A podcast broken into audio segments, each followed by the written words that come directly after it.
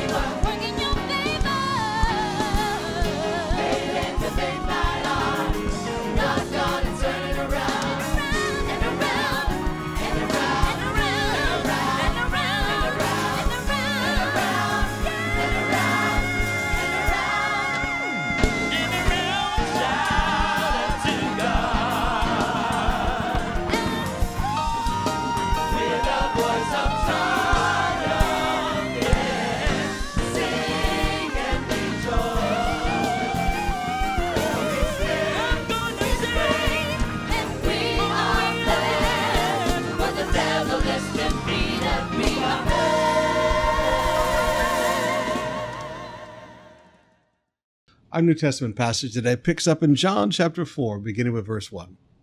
Now, when Jesus learned that the Pharisees had heard that Jesus was making and baptizing more disciples than John, although Jesus himself did not baptize, but only his disciples, he left Judea and departed again for Galilee. Now, I want you to notice when Jesus learned that the Pharisees had heard that Jesus was making and baptizing more disciples than John, he withdrew. Sometimes there's a principle here. Sometimes you withdraw from success. Now, I, I know that the world says, strike while the iron is hot. You know, when things are working, you press in and do even more. But I want you to notice Jesus backed up. Now, we don't know all the reasons why. We don't know if it's because Jesus did not want an intense persecution period to start yet. We don't know whether Jesus did not want John, his forerunner, to be discredited in some way. But sometimes, in the midst of success, you have to look around and go, is this the right thing to do right now? And sometimes you just back away from success. And he had to pass through Samaria, verse 4.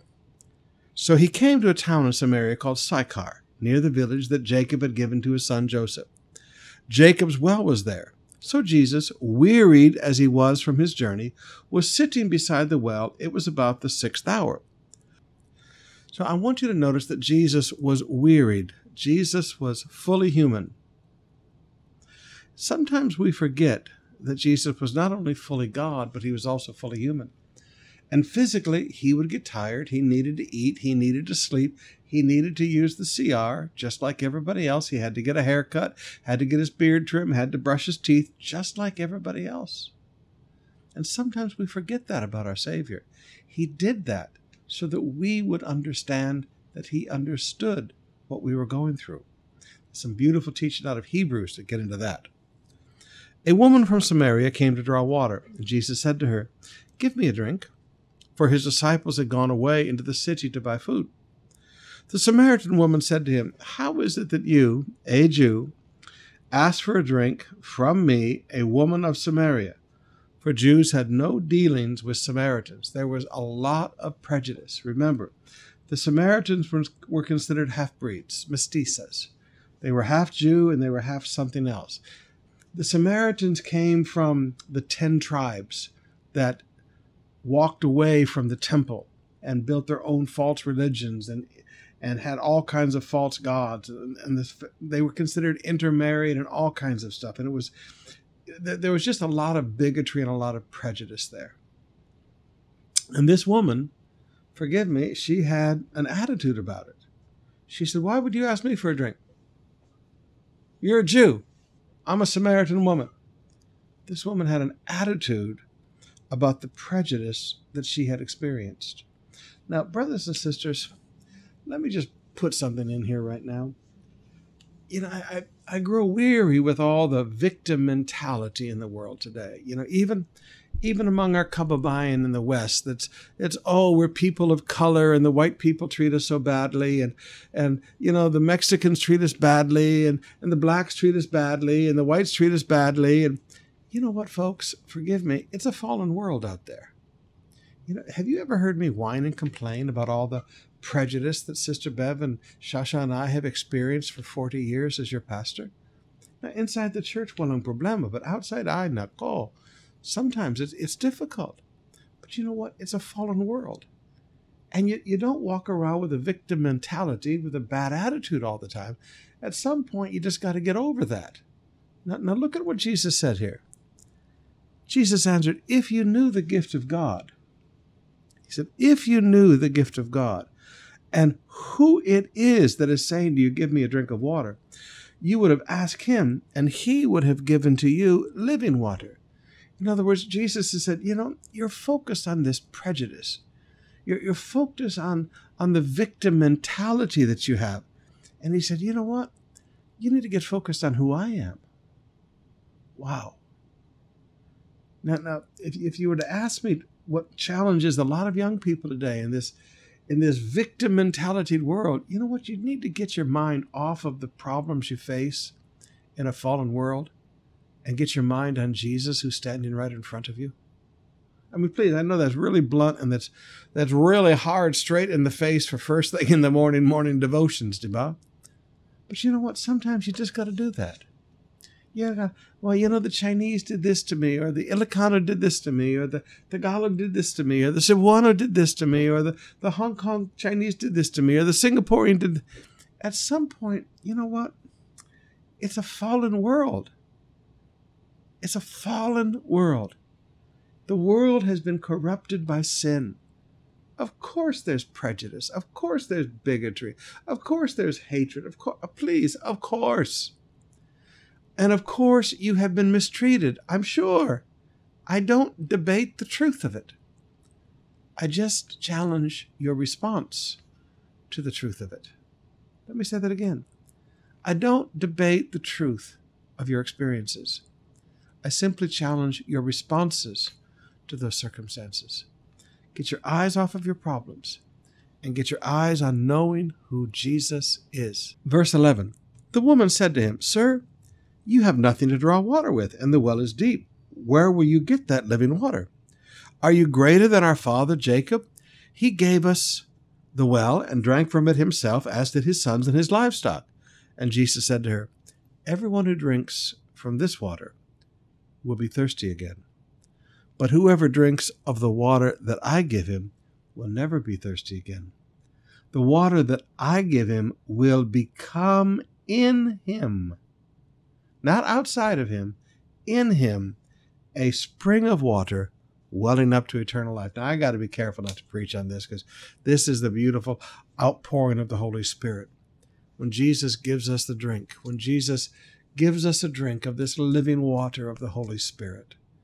Jesus talks about the drink, Paul talks about the drink, drinking of the Spirit.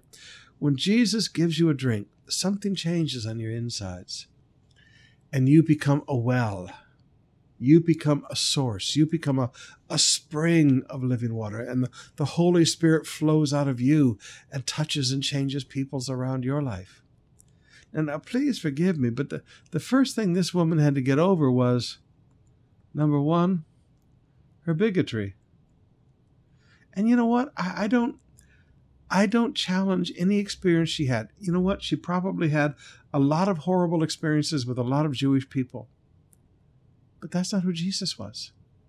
So before she could get touched by Jesus, she had to get rid of her bigotry. So the woman said to him, Sir, give me this water, so that I will not be thirsty or have to come here to draw water. And Jesus said to her, Go call your husband and come here. And the woman answered, I have no husband. And Jesus said to her, You are right in saying, I have no husband.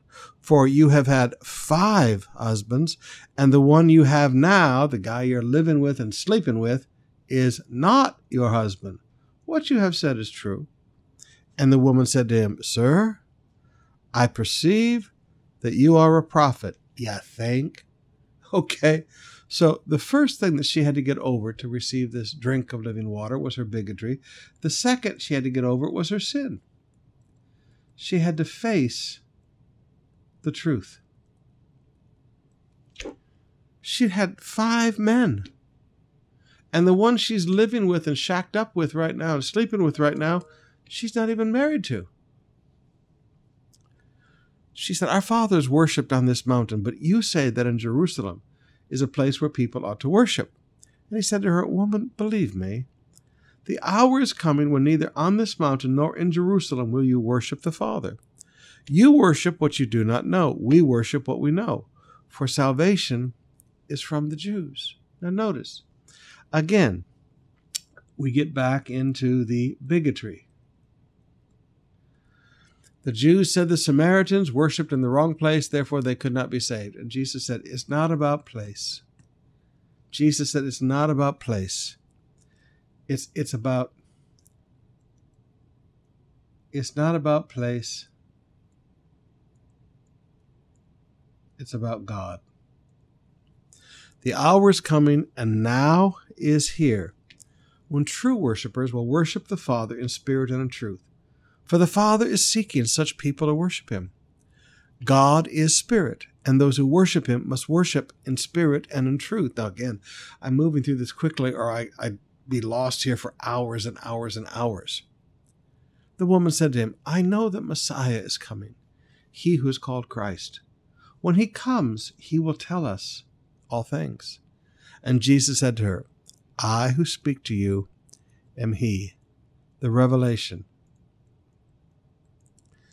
Now, isn't it fascinating that Jesus did not walk into the temple courts and say, I'm the Messiah? Isn't it fascinating that Jesus didn't walk into every synagogue and say, I'm the Messiah? But in an encounter with a woman who first responds to him with victimization and bigotry, a woman who lived a very sexually immoral life, a Samaritan woman, he reveals, I am the Messiah. Now, you have to understand what I look at when I see this. I think of the great Samaritan revival in the book of Acts, and I believe the seeds were planted for it here.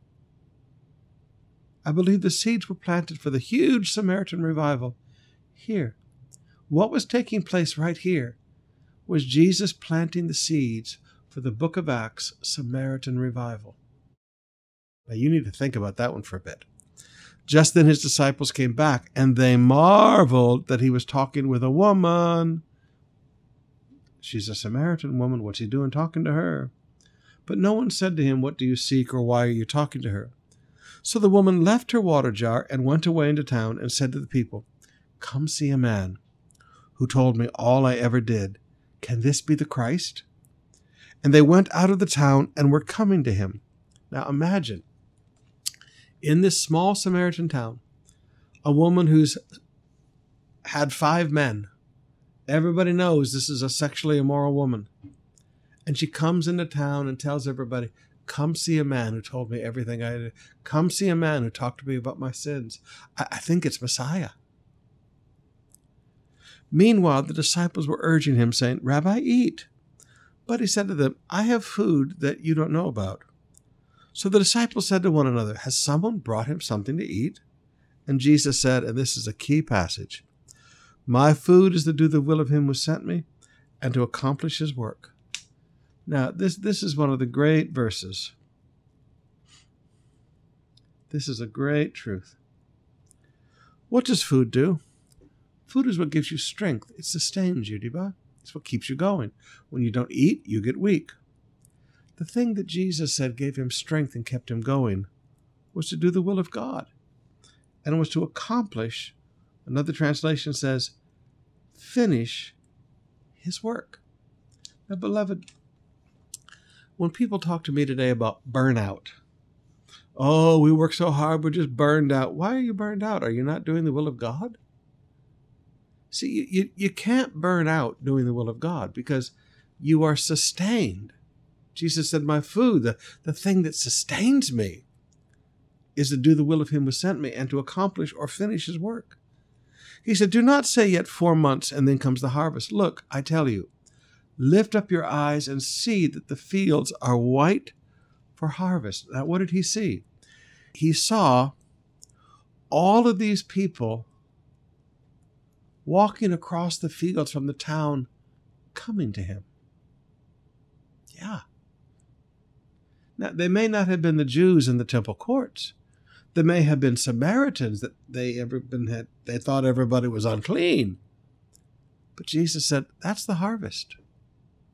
You see, folks, the, the modern church wants to evangelize the rich and the influential. Jesus came to seek and save sinners.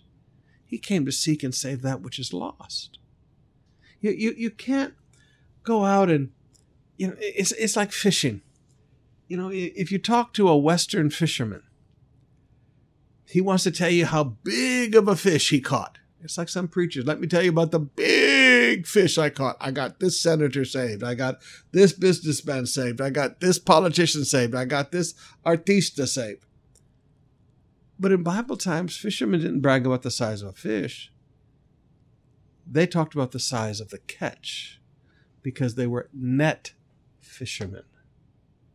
Now, Jesus is saying the fields are white unto harvest. Beloved, we have over 100 million Pinoy now in our nation. When I first became your pastor 40 years ago, we were about 60. The church, the rebirth rate, is not even keeping up with the birth rate. As a church, forgive me, as Christians, as pastors, we have to admit we have failed. We, we have not evangelized our nation. I'm sorry. People don't like it when I say things like that.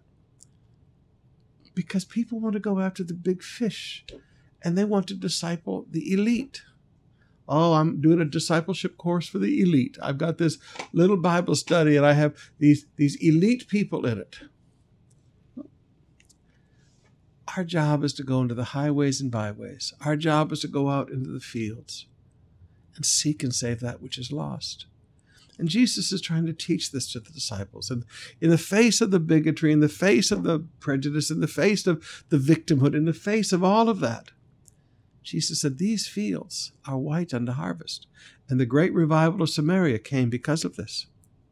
He said, Already the one who reaps is re- receiving wages and gathering fruit for eternal life, so that the sower and the reaper may rejoice together. For here the saying holds true one sows and another reaps. I sent you to reap that which for you did not labor. Others have labored, and you have entered into their labor. Many Samaritans from that town. Now, you know, you got to be careful with this verse because there are preachers that use this verse as recruiters. Okay, these are these are guys who just go and proselyte people from other churches.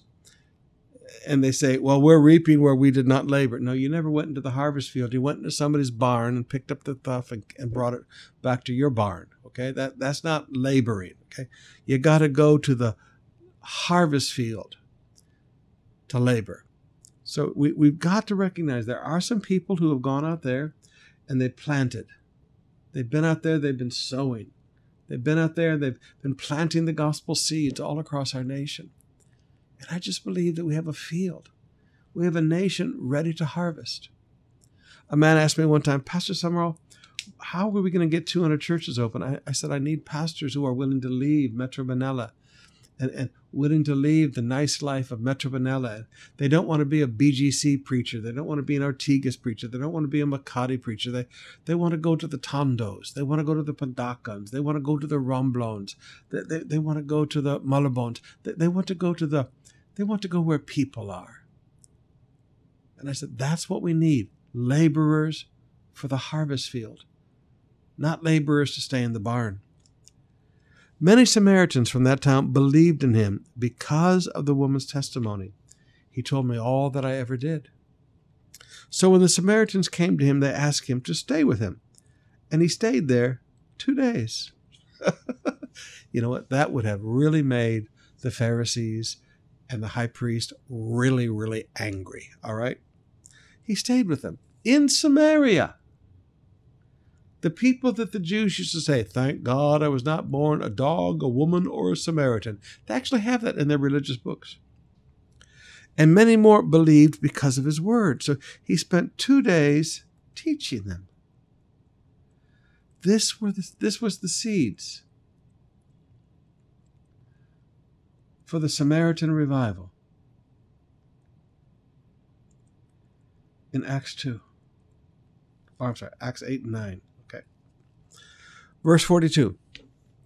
They said to the woman, It is no longer because of what you said that we believe, for we have heard for ourselves. And we know that this is indeed the Savior of the world. Grabe talaga. The high priest wouldn't face this. The Sadducees, the Pharisees, the Sanhedrin court would not face this. But these half breed Samaritans that the Jews put down every day of their life, we know that this indeed is the Savior of the world. How Jesus' heart must have felt. After two days, he departed for Galilee. For Jesus himself had testified that a prophet has no honor in his own hometown. And when he came to Galilee, the Galileans welcomed him, having seen all that he had done in Jerusalem at the feast, for they too had gone to the feast. Wow. There's some amazing stuff in there. Oh, but we're, we're spending too much time on it. I'm out of time. Let me walk you through Proverbs very quickly. Proverbs chapter 22 for a little bit of wisdom today. A good name, your reputation, is to be chosen rather than great riches. Which do you choose? A good name or five million in the bank? Choose the good name. See, a good name will bring more blessings. And favor is better than silver or gold. What would you prefer? That God gives you money or that God gives favor upon your life? You should always pray for favor.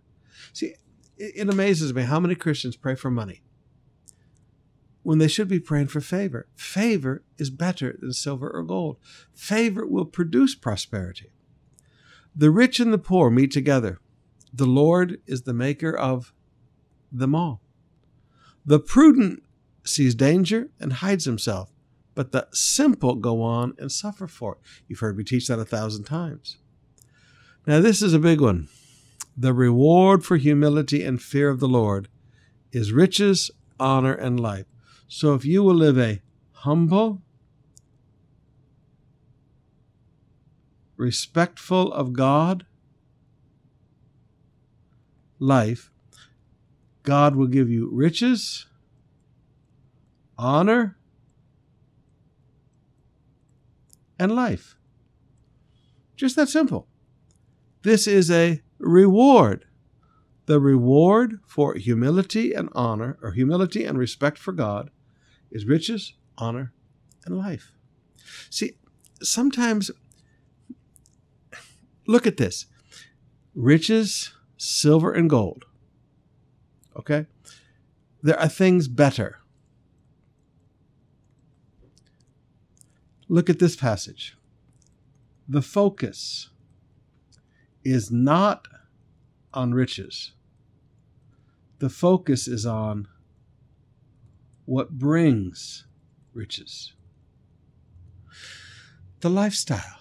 Quit praying for money and say, Lord, help me live humble. Quit praying for money and say, Lord, help me have a heart that respects God.